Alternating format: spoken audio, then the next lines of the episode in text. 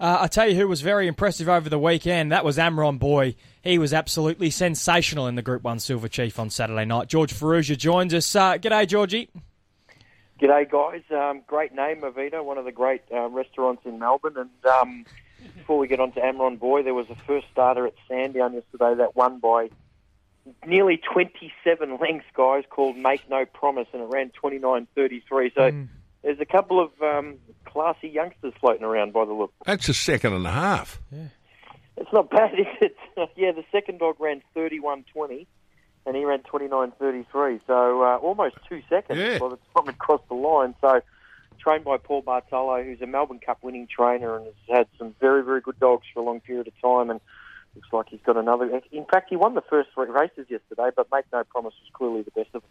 Hey, Georgie, we'll talk more about it on Off the Leash tomorrow when we've got a lot of time to do so. But Amron Boy, he was so impressive on Saturday night in the Silver Chief. Uh, it, the market was telling us that it was between him and Rejuvenate. I, am not real. I think Rejuvenate will be better for that experience.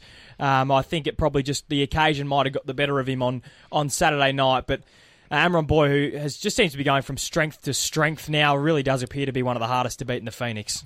Yeah, look, take nothing away from from Rejuvenate. I mean, you know, it's he's that was his second start in the you know in uh, on the city track, and he made a Group One final. They would be wrapped with where they're at. He'll be fine. The big thing with Amron Boy, and we'll chat about this tomorrow, that the Ennis clan would be really happy with, is he went 5.04 early. So all of a sudden, guys, you're getting into a, a stage where you're in you're in sort of competition with the best to the first corner. And when he did that on Saturday, it was all over. 29.45. He actually vied for the lead with Landon Bale, and once he took took the front, it was it was all over. So there, there would be some relief. Um, he's made a couple of group finals, and finally he gets the job done. So congratulations to all concerned, and as you said, we'll touch on it and a lot more tomorrow. You got a winner for us today? I do. I've got a couple. Hopefully, we'll kick off at Geelong, guys. Race nine, number one, a greyhound called Long Shadow. Um, its wins at Geelong and Ballarat uh, back in November were good. And then after that, ran third behind a ground called Fitzroy Bale, who's racing in good form again. So the form line reads well for Long Shadow. Clearly does its best racing from, from close to the inside, and um, I think he'll get the job done here. Race 9, number 1. Quality numbers, guys, 8, 2 and 7, first leg at Geelong. Second leg, 6, 4, 3 and 8.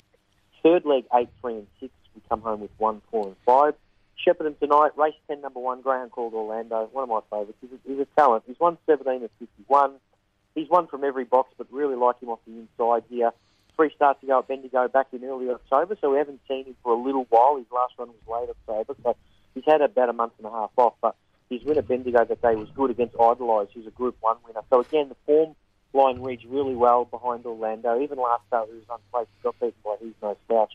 Of course, um, the brother too, um, wow, she's fast, is certainly a talent. So Orlando drops in class here. There's some good grounds against him, but he should be hard to beat. Quality numbers, guys, 8, 1 and 5 in the first leg. Second leg, number 2.